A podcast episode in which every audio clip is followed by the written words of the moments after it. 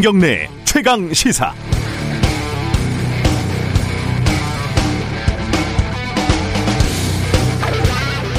네, 오늘은 전설적인 보도를 하나 소개해드리겠습니다. 이천일년 유월이었는데요. 민주노총이 총파업에 들어가니까 보수적인 성향의 매체들, 당연히 조중동을 포함하겠죠. 이 매체들이 제목들을 이렇게 쫙 뽑았습니다. 엎친 가뭄에 덮치는 파업, 이 가뭄에 연대 파업 비상, 가뭄 속에 명분 약한 연대 파업.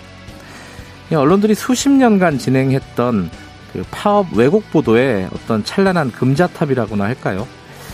이 가뭄, 왜, 가뭄의 웬 파업, 이 보도는 굉장히 유명한 어, 보도였습니다. 비슷한 예로는요, 월드컵 때는 월드컵 볼모로 불법 파업, 호경기 때는 경제 발목 잡는 파업, 불경기 때는 경제도 어려운데 파업 강행, 뭐 이런 아류들이 있습니다.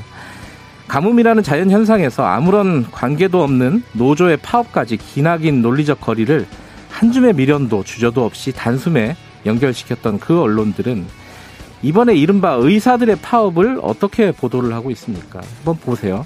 하루하루 일어난 일을 울트라 슈퍼 드라이 공법으로 차분하고 건조하게 보도합니다. 자세히 보면 은근히 의사들 편도 들어주면서요. 이 왜 그럴까요? 노조의 집단 행동에는 아직도 그렇게 알레르기 반응을 보이는 신문들이 의사들의 집단 진료 거부는 왜 그렇게 온화한 시선으로 바라볼까요? 어, 설마 초록은 동색이라고 같은 기득권끼리 심정적 동일시? 어, 설마 이 꽝, 꽝 잡는 게 매라고요? 현 정부를 반대하니까 이뻐서? 그게 참 궁금합니다. 구월 이일 수요일 김경래의 최강시사 시작합니다.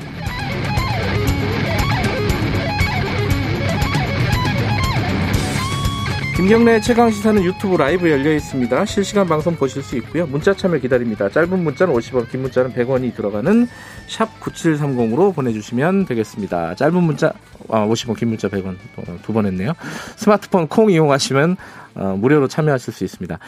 어, 일부에서는요. 검찰의 삼성 이재용 부회장 기소 요거 관련해가지고 어, 자칭 삼성 지킴이죠. 더불어민주당 박영진 의원하고 함께 짚어보고요. 이 부에서는 확장 재정, 어, 내년도 예산도 나왔고요. 뭐 수포 예산이라고도 부르기도 하고, 그리고 지금 어, 재난지원금 전 국민에게 지급하냐, 선별 지급이냐, 뭐 여러 가지 논란이 있는데 최백은 교수하고 얘기 나눠보겠습니다.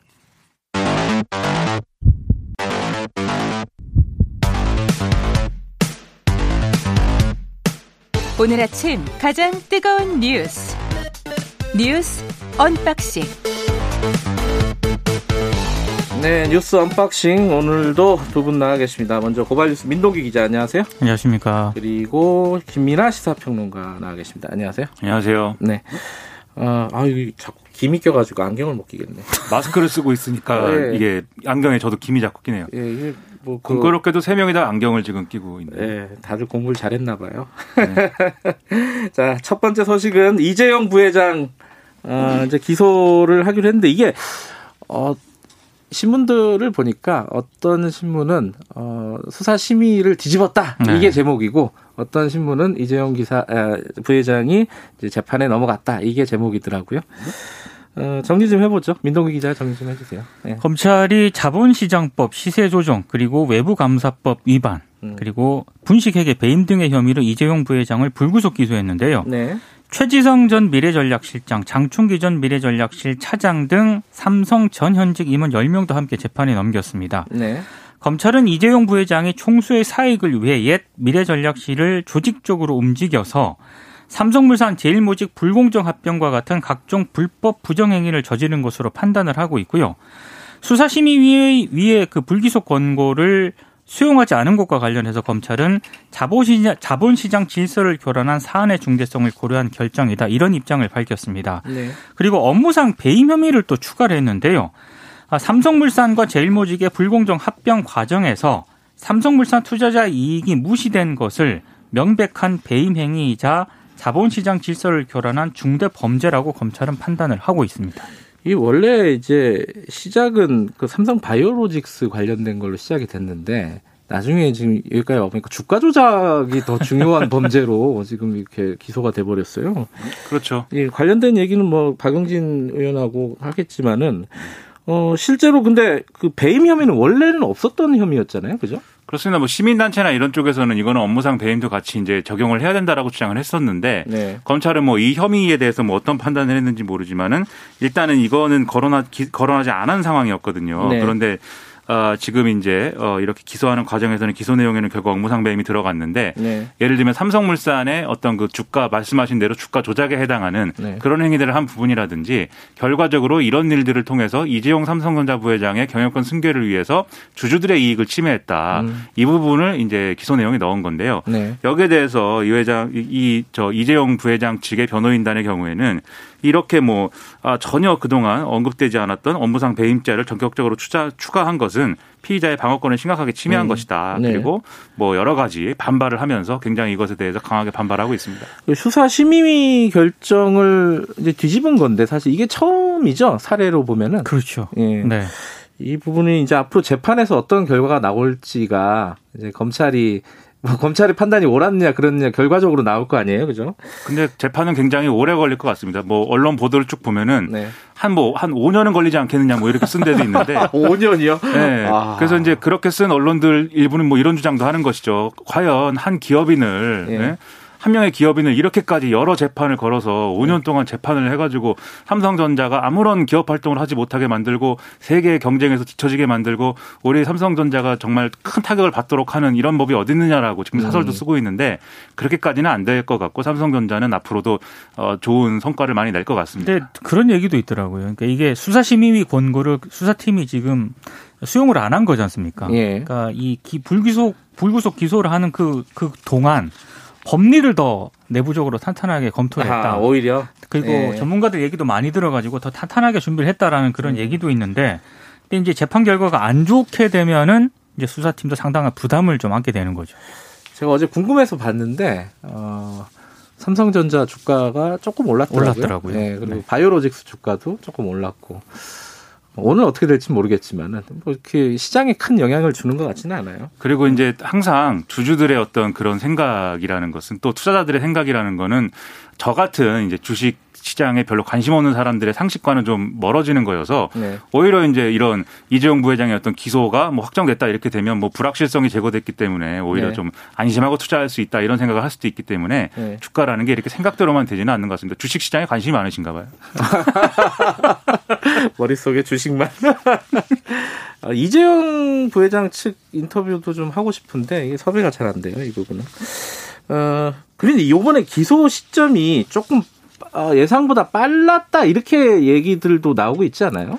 그렇죠. 과정에 이와 관련된 보도들도 뭐 몇 가지가 많이 나왔었는데 네. 예를 들면 이제 윤석열 총장이 지난달에 검찰 중간 간부 인사 발표선에 이 삼성 이 수사와 관련해서 기존 수사팀을 좀 유지를 해주고 네. 그다음에 이것과 관련해서 이제 공판을 유지하기 위해서 특별 공판 이 팀을 신설하는 안에 대해서 그건 좀 유보해 달라는 의견을 냈는데 결국 네. 추미애 장관이 받아들이지 않은 부분에 대해서 여러 가지 추측성 보도가 있는 거거든요. 네. 그래서 이게 윤석열 총장 입장에서는 지금 이제 기소를 하는 것에 대한 부담을 느껴서 좀 더 많이 좀 법리를 보강한다거나 이렇게 기간을 두고 천천히 하고 싶었는데 음. 뭐 추미애 장관이 이거를 이미 시점을 더 빨리 앞당긴 것이다. 뭐 이런 해석이 나오고 있는 것이죠. 네. 그리고 이 해석과 관련해서는 심지어 수사심의의 방침을 거슬러서 이제 기소하는 맥락에 대한 여러 가지 확대 해석들도 나오는데 네. 예를 들면 지금 검언유착 사건이라는 게 있지 않습니까? 네. 이것도 수사심의가 어쨌든 한동훈 검사장에 대한 어떤 수사 이런 것들을 이제 기소를 하지 말라고 한 것인데 네. 그럼에도 불구하고 기소 강행을 하게 되는 사안에 대해서 이제 그 전에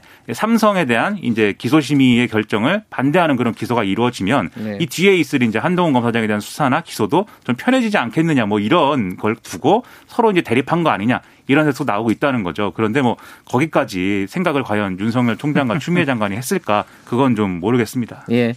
자, 이재용 부회장 얘기는 어, 조금 이따 다시 좀 어, 자세히 하도록 하고요. 정치권 얘기 좀 해볼까요? 어. 미래통합당 당명이 확정이 된 건가요, 이게? 어떻게 된 거예요? 정확히 이제 오늘 확정이 되는 건데요. 아, 오늘 되는 건가요? 그렇죠. 네. 어제 이제 이 국민의힘이라는 당명이 상임 전국위에서 가결이 된 것이고 오늘 전국위원회를 거쳐서 최종 확정된다 이런 내용입니다. 네. 그리고 이와 더불어서 이제 정강 정책 개정안 있지 않습니까? 네. 그것도 이제 뭐 다뤘는데 일단 이것도 비대위 원안대로 의결됐다 이렇게 얘기가 나오는데요. 사실 원안대로 의결됐다는 게 뭐 원래 주장하던 바가 그대로 반영됐다는 건 아니고 상임정국이 전에 온라인 의총을 했는데 여기서 이제 비대위안이 좀 바뀌었습니다.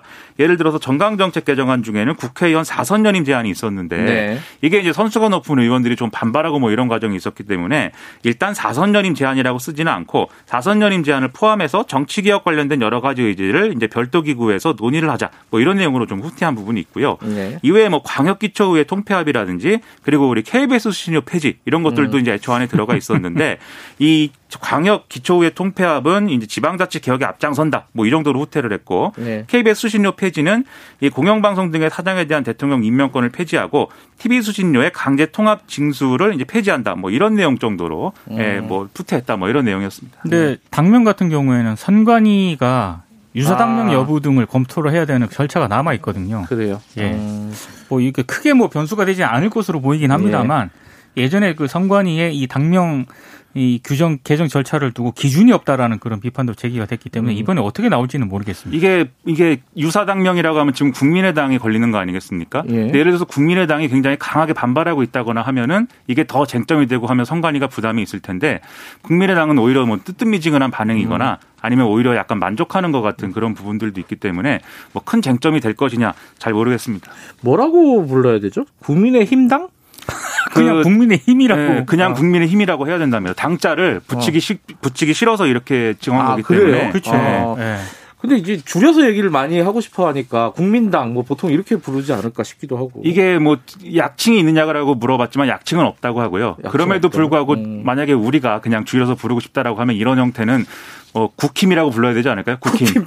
네. 그냥 국민의 힘이라고 해야 될 것 같은데요. 네, 그렇죠. 힘. 정확히는 국민의 힘이라고 해야죠. 어쨌든 그러면 이낙연 대표, 더불어민주당 대표가 국민의 힘 비대위원장 김종인 위원장을 만났죠. 만났는데 여기서 뭐 얘기가 좀 잘 됐다고 볼 수 있나요? 어떻, 어떻습니까? 분위기는 일단 좋았습니다. 네. 이 그동안의 사십 년간의 두 사람의 인연 이런 것들을 얘기하면서 네. 다음번에는 기자들이 없는 자리에서 만나자. 뭐 이낙연, 이낙연 대표 기자 출신인데 그렇게 얘기를 하기도 했는데 네. 일단 사 차 추경을 편성하고 긴급재난지원금을 뭐 선별 지급한다는 점에 대해서는 두 사람이 공감대를 이룬 부분이 있었습니다. 근데 음. 이제 앞으로 국회 운영을 어떻게 할 것이냐에 대해서 지금 그래도 뭔가 협치를 하기 위해서 더불어민주당 일각에서 상 상임위원장 배분 재협상해야 되는 거 아니냐 이런 얘기를 하고 있고 미래통합당에서도 그 얘기가 나오는데 그러면 다시 그럼 법사위원장은 어떻게 되는 거냐 이 얘기가 다시 돌아오는 거죠. 예. 근데 거기에 대해서 이낙연 대표는 이 지난번에 했던 그 논란을 다시 되풀이하는 것은 뭐 그럴 필요는 없다고 생각한다라고 얘기를 하면서 법사위는 양보할 이유가 없다라는 점을 분명히 했습니다. 나머지 얘기는 간단간단하게 어, 사람으로 좀 처리를 해볼까요? 어, 이 재난지원금 얘기는 이재명 이름으로 좀 처리를 해도 되겠죠, 그죠? 논란이 좀 있죠 지금 그 홍 홍남기 부총리하고 그죠? 그 홍, 이재명 경기도지사가 자신의 네. 그 전국민 재난지원금 지급 주장에 대해서 홍남기 경제부총리가 철없는 얘기다. 야당 의원이 이렇게 지적한 것에 대해서 홍남기 경제부총리가 이제 사실상 동의하는 듯한 그런 네. 발언을 했잖아요.